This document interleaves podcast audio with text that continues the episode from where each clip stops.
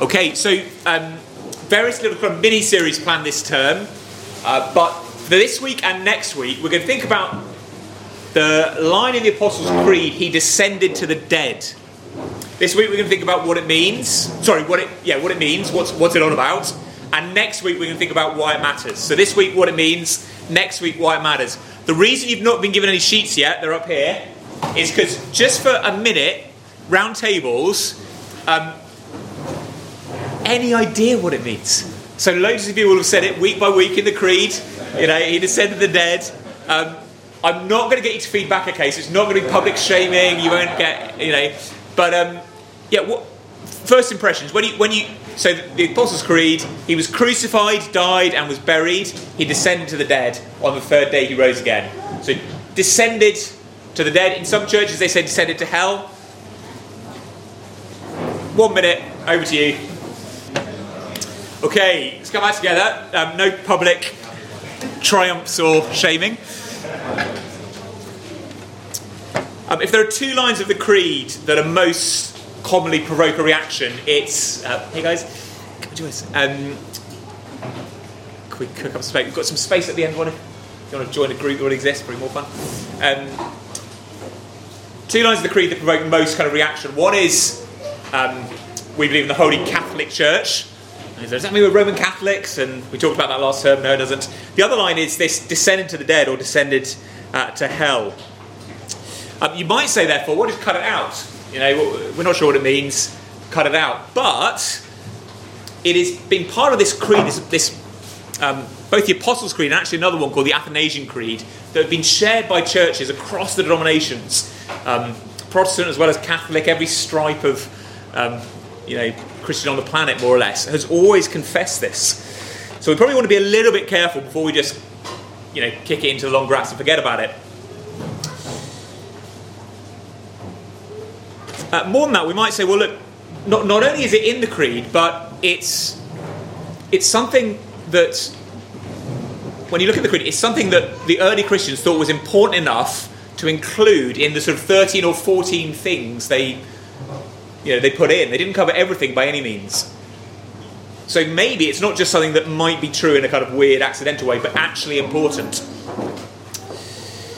Um, so today we'll try and work out what it means, what they meant by putting it in, and whether it's big, biblical. And next week we'll work out why it matters. So we're going to background tables again straight away, and I want you to look at one passage down there, Luke 16, 19 to 26. It's the parable of the rich man and Lazarus, the beggar outside the gate. I'm not asking you to work out what is the main point of the parable or what's it all about or whatever. We're focusing much more directly for our purposes today I just want you to work out what things do these verses teach us about the afterlife. Okay. Anything they teach about the afterlife. There's more than one thing, but what can you pull out from uh, that little parable? You don't even need to read the whole parable, but if um, someone on each table reads those verses and then have a go, four or five minutes, what can you pull out of it about the afterlife? Okay, let's have a little bit of feedback. What sort of things can we pick out even just from Luke 16?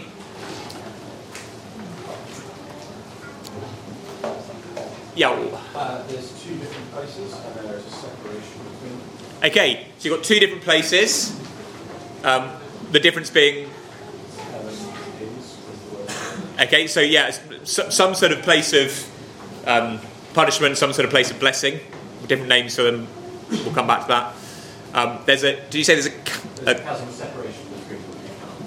Okay, yeah, recently they can't cross, can't get between the two. Um, anyone, anyone pick anything else out? I think there's something else quite striking in there that. Seems like there's communication between the two. Yeah, isn't that isn't that a bit of a surprise? It seems there is communication between the two, so they can't cross. Um, you know, Abraham says there's a chasm.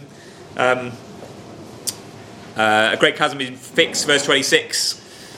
Um, none may cross from there to us. But they are talking. It's interesting, isn't it? They are talking. Um, there's no one passage in the Old Testament that describes how the Israelites up to that point understood the afterlife, what happens when you die. So you have to sort of piece it together a little bit from, from clues. What do people believe come Jesus' day? What do they believe about what happens when he died?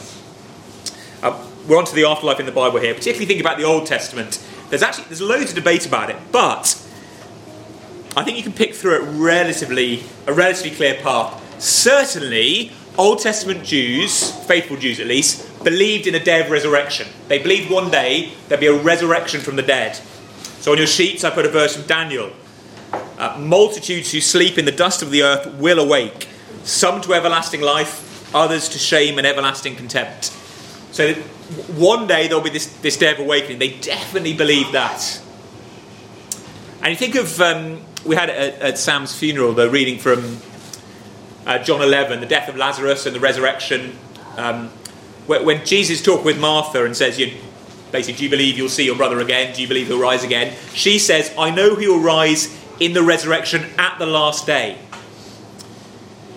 So, faithful Jews believed there'd be this great day of resurrection, the last day, day of resurrection, when the, the, the dead come back to life. Um, that, by the way, is um, one of the kind of arguments about Jesus' resurrection. So, um, there's an Anglican theologian, historian called N.T. Wright, um, who's not helpful on lots of things, but very good on this. And he says um, often you hear non-Christians saying, um, "Oh, well, of course they believe in the resurrection back in those days." The Jews, the Jews were looking for that kind of thing, so they were easily fooled by someone fainting and coming back. But he points out that actually the Jews weren't expecting just individuals to rise from the dead. They were expecting one great day when everybody rose from the dead at the end of time. So they totally weren't expecting Jesus to rise again after just three days.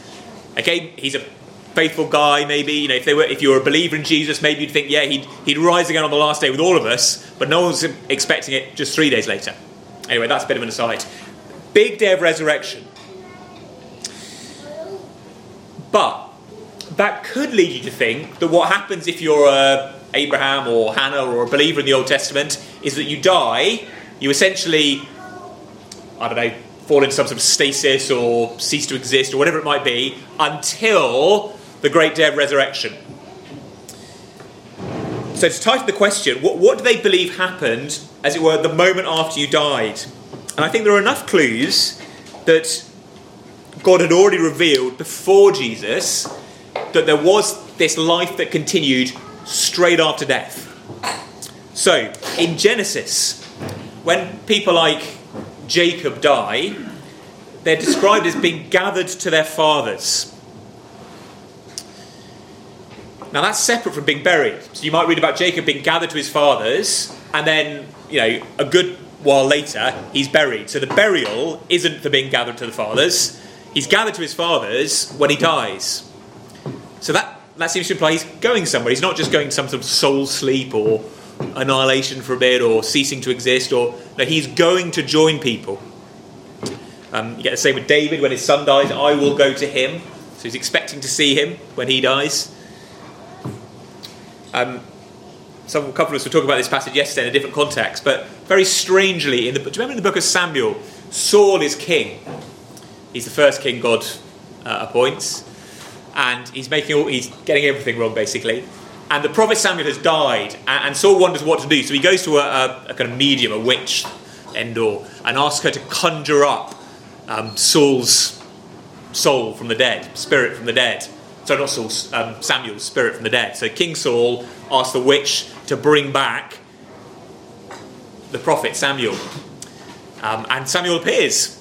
Now, whatever on earth's going on there, and I don't know what's going on there to be honest, there's all sorts of strange things that go on there, but it shows that they, they believed that the dead were still conscious around, as it were. Do you see?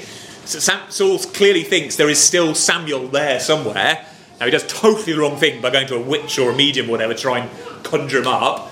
But the belief is there that he's not just disappeared until this great day of resurrection. Um, you might think of Enoch.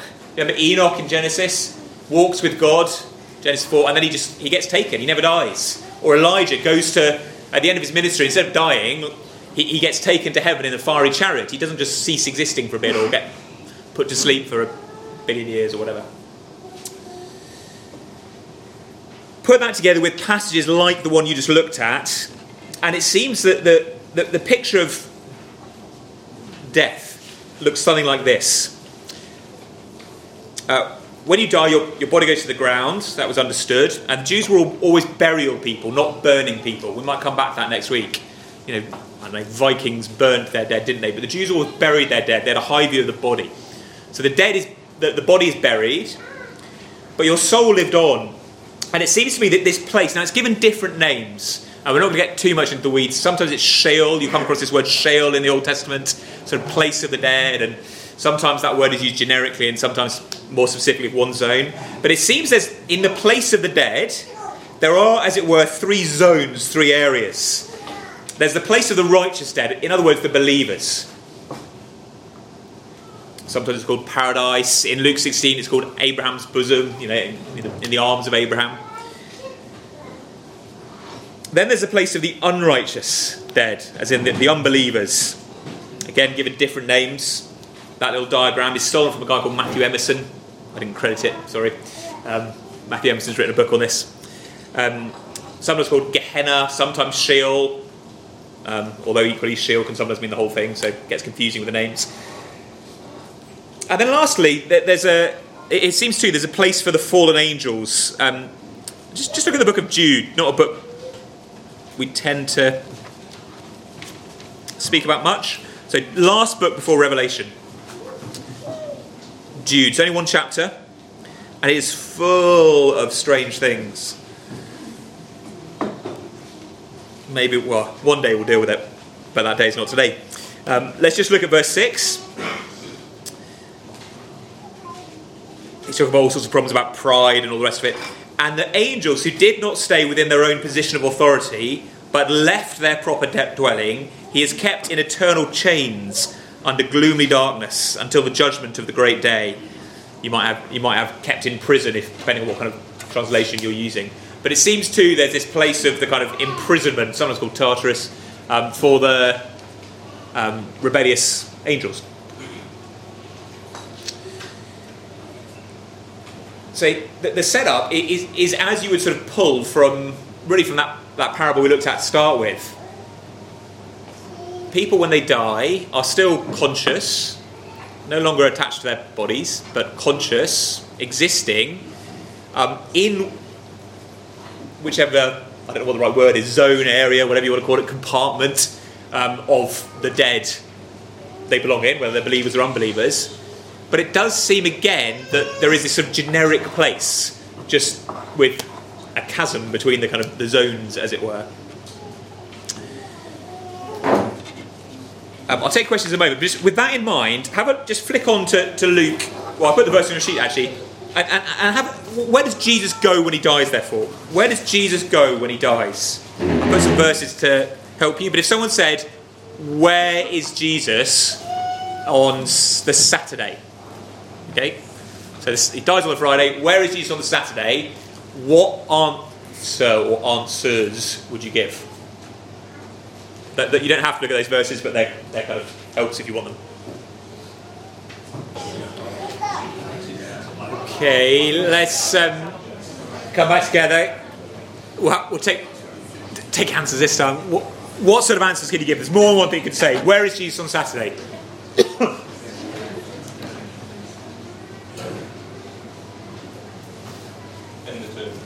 Okay, in the tomb. Okay, that is certainly true. Okay, there, there is Jesus. Yes, exactly. Banker safe one early. Um, he is in the ground.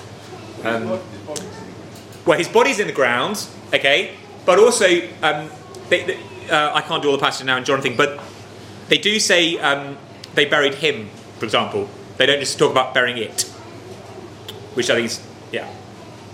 So it is his body, but yes, his body. He is in the ground, it's at least body there buried. What else can we say? There's at least a couple more things we can say. Okay, he's in paradise. Okay, he literally says that. Today you'll be with me in paradise. Um, so he's in paradise, whatever that means. His, um, uh, he's, he's there. And there we'll talk about his soul, his human soul. Today you'll be within paradise. His body's in the ground. His body's not in paradise. His body's in a rock tomb in Jerusalem. But he's in paradise with the thief in their human souls. What, what else can we say? Wasn't in the verses, so.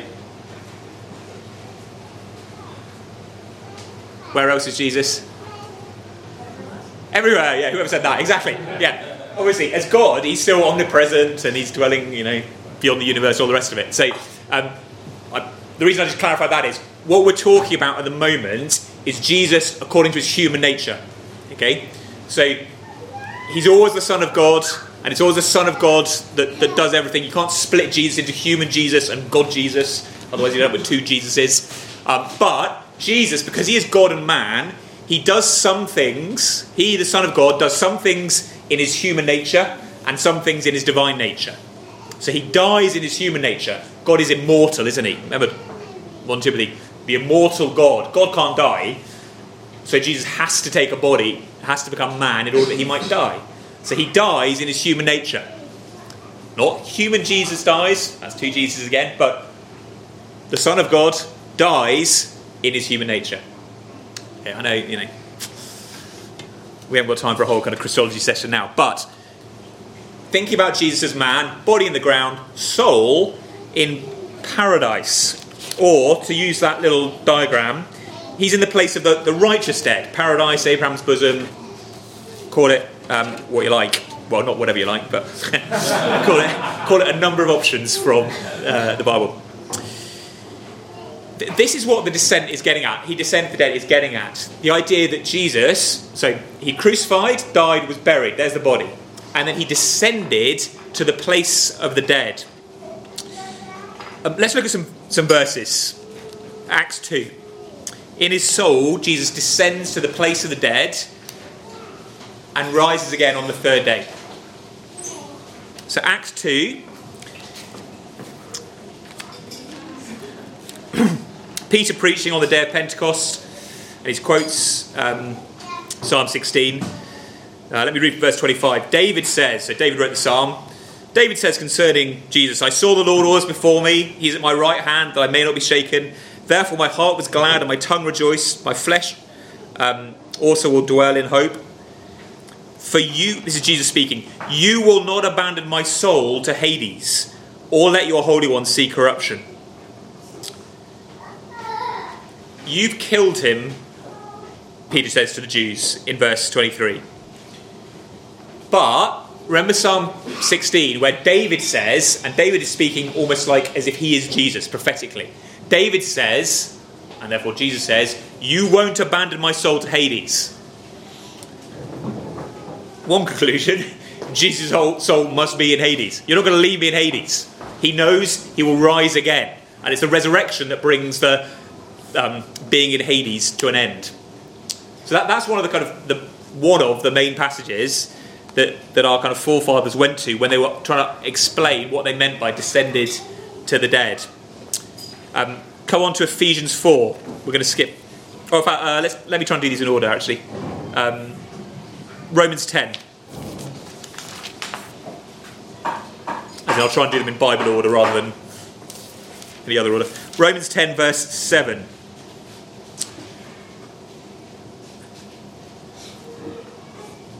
Or let me go from verse 6.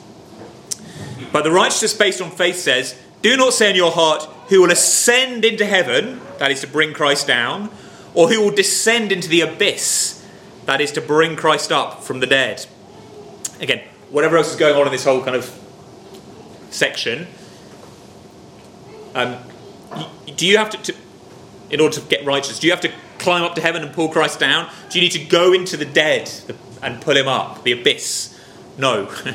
um, he's already done that. But either way, just by implication, Christ, the man who came from heaven, descended not just to earth, but even to the abyss, that place, as it were, under the earth. When we talk about under the earth, we don't need to think that if you could get a drill, you'd literally find it, any more than um, now, you, if you've got a rocket, you could go to heaven, kind of thing. But the Bible uses kind of spatial language to help us understand things. So I'll keep talking about under, but it doesn't mean literally, you know, down there somewhere. Above, heavens above, earth in between, the abyss below. Um, Ephesians 4. Just going to give you a couple more. I won't do all of them. Ephesians 4. Ephesians 4.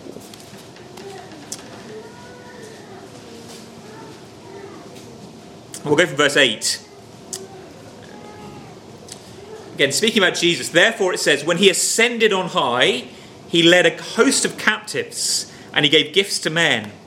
In saying he ascended, what does it mean but that he also descended to the lower regions? Now, depending on again, all sorts of different English versions, but it's, it's lower regions of the earth, is how the, if you read that naturally, lower regions of the earth. Um, the lower regions aren't the earth, it is the lower regions of the earth, as in even lower, the, the depths of the earth. Before he ascends, he's descended right down to the lower regions. And when he when he leaves those lower regions, he leaves with a whole load of captives. We'll think about what that means next week. Same pattern. He's on high. He descends, not just to earth, but descends to the dead, the lower regions, and then he ascends, see after his resurrection, right up to glory. And then last one, we'll do one last one, 1 Peter 3. Um, this is a difficult passage. And this whole descended to the dead doctrine doesn't hang on it by any means. Sometimes um, there's a guy called Wayne Grudem who's written an article that's very popular in the evangelical world um, saying that this passage, 1 Peter 3 18, isn't talking about descending to the dead, therefore we should get rid of the whole doctrine. Um, first of all, I think it is talking about descending to the dead, but even if it wasn't, the whole doctrine doesn't hang on one passage here, so it, yeah, wasn't a very helpful article. But it was popular. Verse 18, 1 Peter 3:18. For Christ also suffered once for sins, the righteous for the unrighteous, that he might bring us to God. And here, here's the plan. Being put to death in the flesh, but made alive in the spirit, in which or during which he went and proclaimed to the spirits in prison, because they formerly did not obey when God's patience waited in the days of Noah, while the ark was being prepared in which a few, that is, eight persons, were brought safely through the water. Baptism, which corresponds to this, now saves you, not as removal of dirt from the body, but as an appeal to God for a good conscience through the resurrection of Jesus Christ, who has gone into heaven and is the right hand of God, with angels, authorities, and powers, having been made subject to them. Now, look, there's all sorts of stuff going on there that we're not going to get into, the angels and all the rest of it, Noah. But um, if you, if you look at the big picture of the passage, it begins with the dying, doesn't it? So he dies in verse, um, he's put to death uh, in verse 18. The resurrection doesn't come until verse, oh goodness, where is it? Um, end of verse 21. And then you get the ascension in verse 22. In between, so death at the beginning, end of verse 18, verse 21, resurrection, verse 22, ascension. In between, you've got this strange being in the spirit and proclaiming to the spirits in prison. Um, now, some people say, oh, what he's talking about is something that Jesus did in the days of Noah, like right back in the days of the Old Testament. That, though, seems a bit strange um, if, if the order is don't you remember Jesus died, then he did this thing, then he rose, then he ascended. If the this thing in the middle is something he actually did uh, how many thousand years ago before he even came to earth with Noah, it seems an odd sort of ordering of things. It seems better to, to read it as a thing that Jesus did, speaking to these prison, these spirits who'd rebelled during the days of Noah, whoever they are, between his death and his resurrection. And in fact, every other, I mean, I don't want to be too technical, but um, in verse 19, um, so he's made alive in the spirit. So spirit is alive, body dead, spirit alive, in which he went and proclaimed. That little in which it is always a, a time phrase in uh, in one Peter's letter. So it doesn't mean in which as in in the spirit. It means sort of in which time. I put the verses on your sheet. Basically, you can translate when. Um, but every other time Peter uses that little expression, Greek expression, he means when, during that time, throughout the letter. What I think Peter is getting at, again, by no means novel to me, what I think Peter is getting at is this that Jesus dies in the flesh, so he died, body dead. He's alive in the spirit, though, still. Okay, there's no, didn't cease to exist or destroyed for three days or anything like that. He goes, as you know from elsewhere, to this place, Hades, the place of the dead, and there he proclaims his victory, the, the preaching word, the proclaimed word in verse 19, is not the word for evangelize. Some, sometimes in 1 Peter he talks about preaching the gospel and he uses a totally different word. I mean, it's, it's a Greek verb, evangelo, you can hear it, evangelize. But that's not the word he uses here. This is more a kind of heralding word, announcing word. So it's not that Jesus dies, goes to the place of the dead, and then evangelizes everybody in hell or something like that. Rather, he proclaims his victory. That, that's the idea. So it's not a kind of second chance after, after death. There's loads of sort of odd details in 1 Peter 3 which we could spend hours on, and we're definitely not going to. So let me try. Let's try and sort of surface for air if you've got a bit lost. Uh, what aren't we saying? What are we saying? What it doesn't mean. When we say Jesus descended to dead, we are not saying he went to hell. Okay? The, the, the, the word is descended to the dead as in the dead people. It's not even dead as in um, a place. Uh, I've been to Leeds, I've been to Manchester, I've been to the dead, as if it's like a zone. Um, it's descended to the dead, among the dead people. And it is definitely not hell. Okay, so uh, really, I know it never was meant to be hell. Some, in some churches, it's translated as hell for boring Latin reasons, um, but it's just unhelpful. Okay, descended to the dead. Jesus doesn't suffer in hell for three days. We know that because on the cross he cried, It is finished. All the wrath bearing, sort of anger bearing, was finished on the cross. So, definitely not going to hell. Neither is Jesus going to give a second chance to people who, who died before he came. Okay, it's not a post mortem evangelical or evangelistic event. Now, I put down there on the sheet a question from the Heidelberg Catechism. The Heidelberg Catechism is brilliant, but in the Reformation, because by that stage the Roman Catholic Church was often talking about hell and had these quite weird ideas at times of Jesus going to literal hell and sometimes rescuing people and sometimes rescuing like good philosophers they liked who weren't you know believers like um, Aristotle or whatever. Um, some of the reformers seem to sort of almost overcorrected. So the Heidelberg Catechism, and, and Calvin does something similar. When, when they answer the question, what does it mean that he descended to hell? See, hell? They explain it like this In my greatest sorrows and temptations, I may be assured and comforted that my Lord Jesus Christ, by his unspeakable anguish, pain, terror, and agony, which he endured through all his sufferings, but especially on the cross, has delivered me from the anguish and torment of hell. Calvin and Co. said, well, that he descended to hell means on the cross he went through hell, as it were, not as a location journey, but he suffered hell. Now that is true, isn't it? He, he did go through God's anger at the cross, and God's anger is um, experienced by people who don't believe in hell. So it's, it's true, everything that catechism says is true, but it's just true about the cross, not the descended to the dead bit. So possibly, what are we saying? Why, why, did they put it in? Well, we're going to come to why next week, actually. But what, what does it mean? Jesus really died. Okay, like like anyone you know who has died, he really died in the same way. Not the wrath bearing, obviously, but he died in the same way. Body and soul torn apart. His body buried, and his human soul goes to the place of the, the dead. But the righteous zone, paradise, Abraham's bosom. Um, yeah. Um, likely, but we'll come back to this next week, he there proclaimed his victory. Um, we'll come back to that next week, really. Um, and actually, you know what? I'm going to stop there. I'm going to stop there. Any questions? Any questions um, at this stage? Uh, you may well be thinking, so what, or who cares, or whatever. That's fine. Come back next week. But just on the kind of what. Oh, no.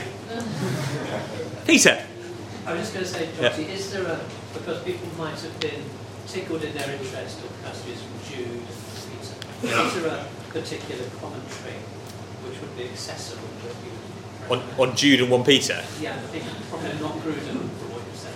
Yeah, I, I, off the top of my head, I don't know. Because um, Paul Gardner is one. I've not, I haven't read it, but... there we go, try Paul Gardner. Um, yeah, it may well be good. Focus, I, okay. I thought that would be helpful. May well be.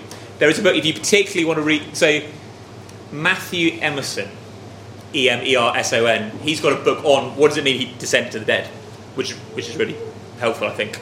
And if you can't go to read it, I bet he's written articles or online or something like that, so you can get the short course. But don't do it before next week because. Um, yeah.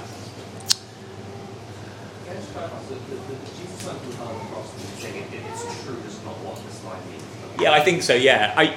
You, th- th- there's elements of saying. Did sometimes people say, did Jesus experience um, what people in hell experience on the cross? And I want to say largely yes. Um, there is a some difference in that he knows he's righteous, whereas people in hell know they're not.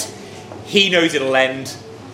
For them, they it won't. So you you could be really tight and say there's a little bit of difference. But the fundamental idea that hell is the place of God's judgment, Jesus took God's judgment on the cross, absolutely true. Penal substitution atonement, just not what he descended the dead means. Yeah. Hi, Mandy. Because I just want to understand the essence. Yeah. Can I just, in a very crass way, okay, to say that he, he went to gloat. He went to what? To gloat. Yeah. Well, yeah. I mean, I wouldn't know gloat, but um, yeah, yeah. Like, yes. I just want to- Yeah. Yes. So The point is just, just, hey, I'm- I'm- it's triumph, not evangelism. Yes. Yeah. But we'll come back to that next next week. You. So I, I've tried to not include that too much in this bit because you could tease out what happened. So a bit like in the creed, we just say he died. We don't say he died to pay the penalty for our sins, bearing the wrath of God. You know, there's not there's often not interpretation in the creed. So you you could confess the creed while disagreeing about why Jesus died. I think wrongly, obviously, but so similarly here, all I've been trying to do is just explain what does it literally mean that he descended the dead, and then next week we'll get on to okay, what, why, what was the point, what was he actually doing, yeah. But yes, it's a bit of a foretaste. Yeah, and, yeah, Becky. The soul. Br- brilliant questions for next week. That is, that is that it, it's exact. That's one of the things it does. It one of one of the reasons that the line is in there very likely is to show that at the very least you can distinguish soul and body. Um, because if all you are is a one, a, one- a, I don't know what the right word is, kind of a one substance thing, then if your body's in the ground, that's it. That, I mean, there's only one answer to the question: where is Jesus in the ground? Whereas, at the very least, this is showing us there's two two parts to you: body and soul. Huh? I'm not answering it. Sort of. Yeah. Yeah. It's a massive question. Yeah, it is a big question. That's it. Okay, last one, and then we better go. What's the difference between the soul and the spirit? Ah, next week. Nothing. Actually, I'll do the short one now. I don't think there's anything. So, soul, spirit, I think they're used basically interchangeably. Yeah. Yeah. Good. Um, come out next week when Nick's going to explain why it matters and uh, um, what's going on. Let me pray. Lord Jesus, we pray that uh, as our great prophet and teacher, you would open our eyes where our, we're blind, enlighten our minds where they're dark. Um, pray um, this morning uh, as we head to worship that you would lift our hearts to again see the uh, the grace and wonder of all that you've done for us. Pray for the Lerman family as their um, children are baptized, that today will be a particular day of grace and blessing to them. And will we put all our, our hope in life and death? Um, we pray, Lord Jesus, on all that you have done for us, body and soul. Amen.